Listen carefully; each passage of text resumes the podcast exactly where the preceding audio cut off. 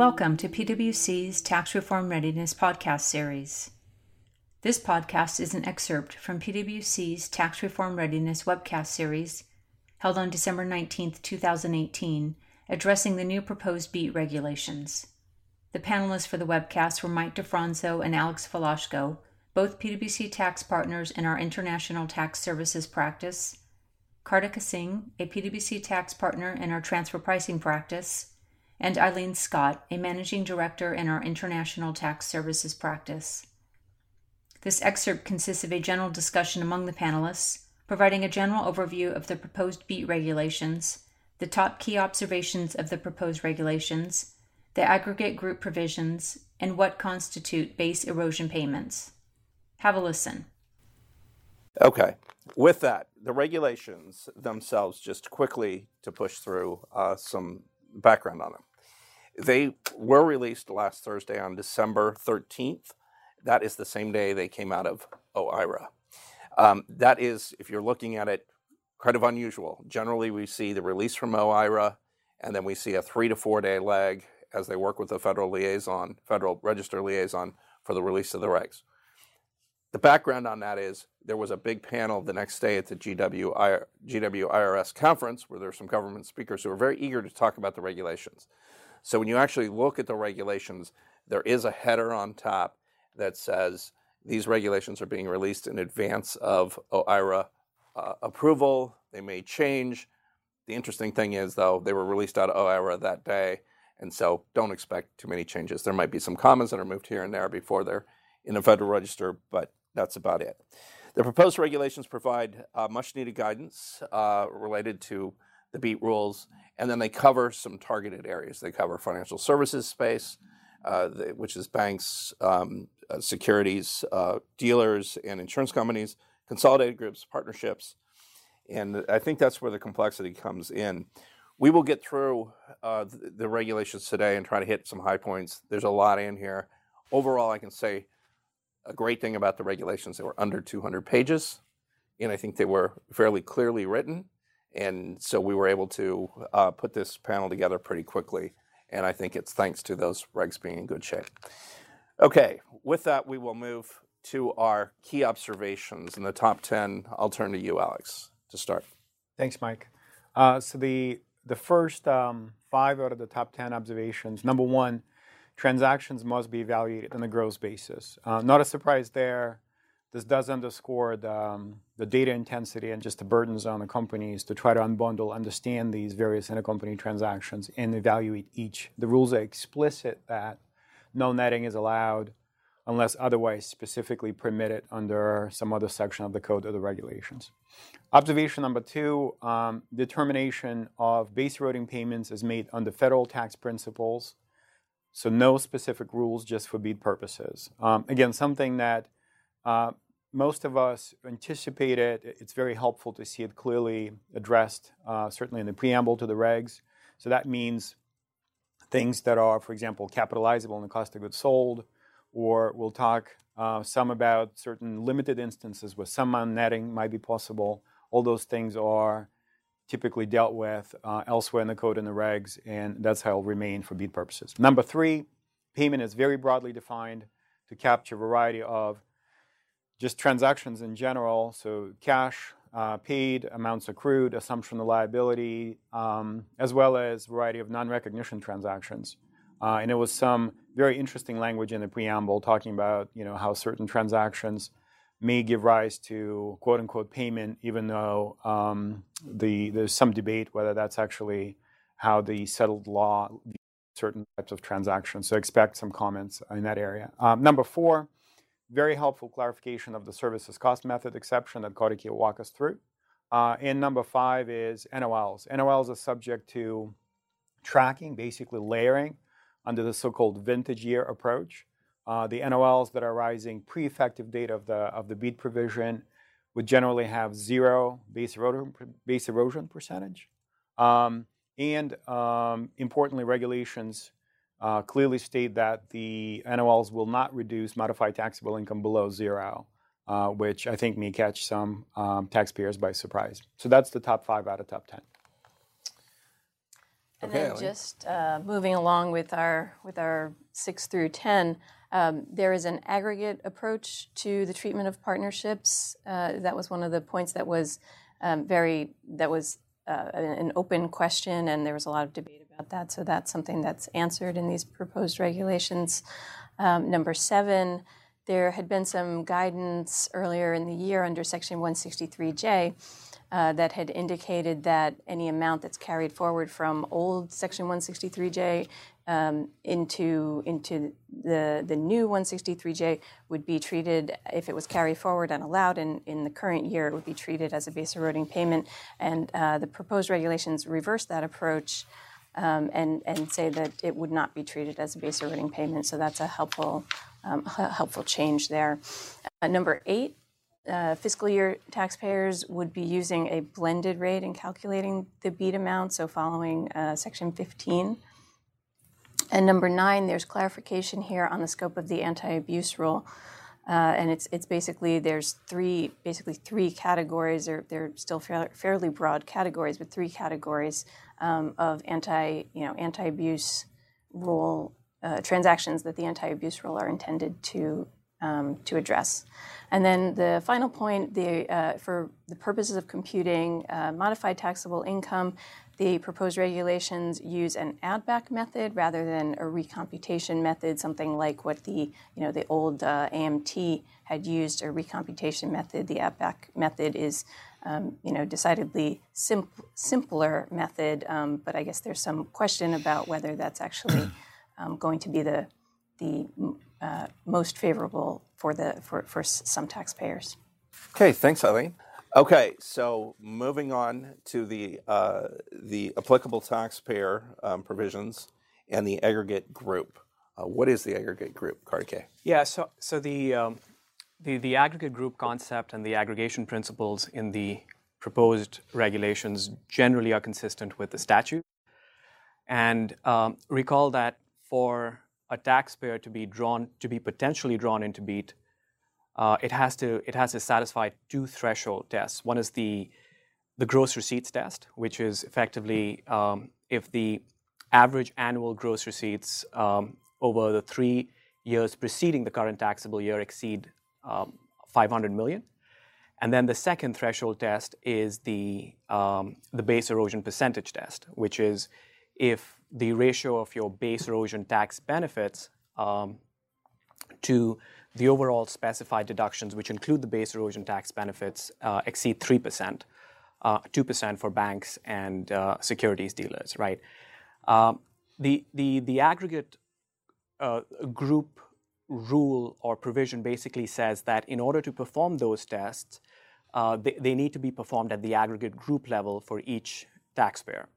Um, and in turn, the aggregate group is defined as the control group of corporations by reference to Section 1563A with two differences. Uh, one, um, uh, the threshold of more than 50% replaces at least 80%. And second, the aggregate group generally excludes foreign corporations, except and specifically to the extent um, that uh, the foreign corporation has income effectively connected with a US trade or business or has net income that is included in the US tax base uh, via uh, a US income tax treaty uh, through the PE route. Uh, so, important implications in terms of, um, uh, like I said, the quantification of the two ratios. Transactions and dealings between members of the aggregate group are disregarded. Um, so, gross receipts um, uh, that stem from those uh, intercompany dealings are not factored into that ratio. Similarly, deductions that may come about from payments uh, made by one group member to another uh, are, are not uh, taken into consideration. And, and the import is actually broader than just the impact on the ratios because um, it also preempts possible transactions between aggregate group members that well, that, that taxpayers could have attempted to, to, to, to um, avoid or eliminate what otherwise would have been a base erosion uh, tax benefit. So there's a there's an example in the guidance on what is a base erosion payment and what is a base erosion uh, tax benefit, where let's say you have two U.S. corporations that are part of the aggregate group, and you have a foreign parent um, the first U.S. sub imports, you know, buys uh, depreciable property, which clearly is a base erosion payment, but in year two sells that very same depreciable property to its um, uh, affiliate, U.S. affiliate that's part of the same aggregate group. Well, that payment, that second payment, clearly is not a base erosion payment. It's not made to a foreign related person, uh, but uh, but but the disregarding of that transaction, and and there's an example in the regs that clearly spell this out, means that that tax attribute, the base erosion tax benefit, is transferred one for one uh, between that first affiliate and the second affiliate as part of the same group. So. Uh, net net generally consistent uh, with the statute, uh, so not really surprising, but but important in terms of something that Alex mentioned earlier in terms of uh, you know record keeping, data intensity, et cetera, because these computations right. need to be done for the whole group. So just one observation on this. I mean, I think the statute was targeted at multinationals where you might split up consolidated groups under common ownership, but you may then have payments going between each, you know, the, the entities. But it also applies to private equity. Um, if you've got that common ownership and you cross those thresholds, and they've set the thresholds, you know, pretty high, but it, certainly you can in uh, private equity situations have that common ownership. If one group is is in BEAT, and that can spill over and have cause another to be in because you have to start aggregating.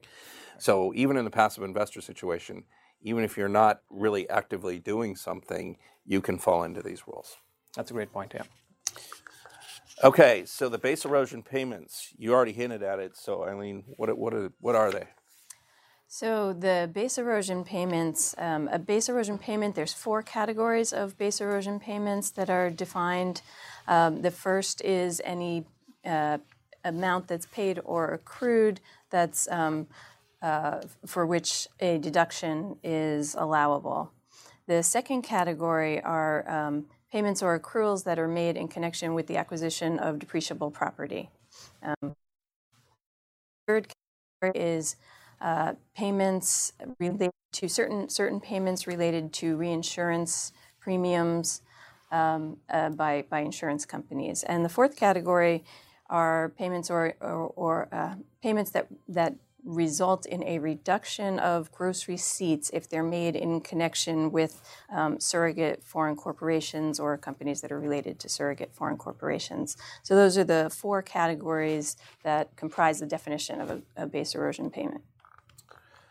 And I would then ask about non recognition transactions. So non recognition transactions are also covered. So non recognition, so the, uh, the discussion in the preamble clarifies that a non-cash payment, such as, uh, such as stock, by a taxpayer to a foreign-related party can be a base erosion payment, even if it's incurred in a non-recognition transaction. And so they give an example. They give a few examples of the types of transactions that they're thinking about here, where you've got a, a non-cash payment. So, for example, a, a domestic corporation acquires depreciable assets from a foreign related party in a transaction that qualifies for non recognition treatment, like a Section 351 transaction, a 332 liquidation, or a 368 reorganization.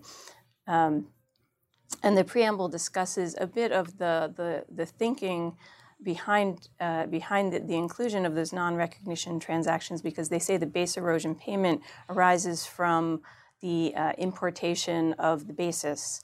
And so that's where they distinguish. Then they give another example of an in kind distribution um, under Section 301 that doesn't give rise to a base erosion payment because they say there's no consideration that's provided by the taxpayer, and so there's been no payment or accrual. So the proposed regulations make that distinction. Okay. And Exclusions. Then, uh, from the from the definition of what constitutes there are a number of items that are that are that are listed as things that are excluded from the definition of a base erosion payment, and a couple of them are shown here, and we'll be discussing later a few of the others. Um, but in general, a base erosion payment does include a payment that's made to a foreign related party if it results in a recognized loss. And they give an example of a, a loss that's recognized on the transfer of property to a foreign related party. Um, but then uh, Section 988 transactions that give rise to a loss. So if, if there is a Section 988 transaction that results in a foreign currency loss, if it's resulting from a payment or an accrual by the taxpayer to a foreign related party, that uh, Section 988 loss is excluded from the definition of a base erosion payment. So even if it is made to a uh, party, it's not included in the definition of a base erosion payment.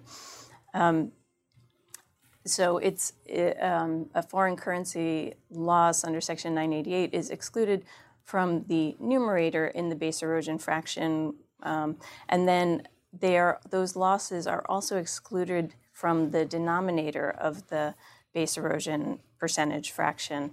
Um, and then the preamble dis- d- discusses that there uh, Treasury is, is looking for comments in particular on whether, when we're talking about excluding Section 988 losses from the denominator of the base erosion percentage calculation, whether that should only refer to um, transactions that, that occur with foreign related parties, because currently any Section 988 loss is excluded from the denominator of the fraction.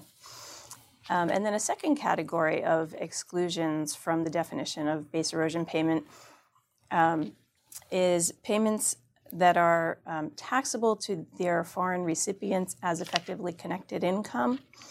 Um, so if you've got a uh, you know a, a, taxpayer that is making a payment, a deduct, you know deductible payment to a foreign related party, if if that payment is subject to tax as effectively connected income or as you know, net income subject to U.S. tax under a treaty, then it is not included in the definition of a base erosion payment. There, there is, however, a requirement that the payor receive a withholding certificate from the payee in order for that exception to apply. A withholding certificate that says that it's um, associated with, uh, with effectively connected income and not subject to withholding. You know, one of the things I didn't point out at the beginning is we got two economists at the end of the table here. Um, and so when you look at this rule and the, the, way it's sort of policing uh, what, what's happening um, in structuring, generally I would suspect that having assets come into the U.S. is, at least from a U.S. economic policy perspective, probably a good thing. Having IP come in, having other hard assets come in. However, when you have depreciable or amortizable assets come in, you can then offset taxable income. And eh, so there's a little bit of tension here, and the, the BEAT rules are looking at the acquisition of property and then putting that into the, the, the calculation of BEAT because they don't want that importation of that deduction. And I think the tension is probably coming from the 163J rules, that our 163J rules have tightened up, and therefore a, there was a worry, and maybe there was a worry even with, with them being tighter that you know we've got to we've got to police some of this base erosion that's going on. So it's fascinating what went on on the Hill when they're really considering this provision. It, it is, and I think you you hit the nail on the head in terms of the tension. Right, on the one hand, um, the intent of any U.S.-centered policy um, is going to be around maximizing economic activity, um, um, you know, productive economic activity, creation of jobs, etc. And to that end, one would think that, right, exactly as you said, to have productive assets in the U.S., you know, higher productive assets and more, other things equal is a good, is a worthwhile uh, policy goal. But that is uh, counterbalanced to a certain extent perceived um, base erosion, right? Right. Through um, through artificial um, or you know, for lack of a better way of putting it, artificial transactions, inflated transactions, and so on and so forth. So um, Alex used this term early on, which is, you know, the BEAT being a really blunt instrument. It really is. Um, it takes that goal of um, avoiding and preempting, you know, this this base erosion through this very blunt instrument, but it like all policy choices, it can certainly have consequences beyond the intended objective, and uh, it may very well have spillovers and on the kind of stuff that you're saying in terms of maximizing productive activity here in the U.S., or at least eat into that goal a little bit. Or eat into it, or or it'll only happen with the cost of right you know, loss of the deduction. And I'm not an economist, but it seems like um, the rules in the BEAT provision is yet another reason why many taxpayers will really ponder very hard whether to onshore any of these economically significant, you know, assets or activities into the U.S. We already had a lot of, you know, thorny issues arising from the GILTI rules, sure. right? You have to trigger that gain, even if you were trying to bring the assets in, which would be GILTI, which will exacerbate foreign tax credit issues, and then also the uh, the QBI provision on the FDI yeah. rule as well is another reason why uh, it, it's really not a straightforward calculus at all. Thank you for listening to this podcast. If you would like more information about this topic, please email the speakers. Their email addresses can be found in the description of this episode. Thank you thank you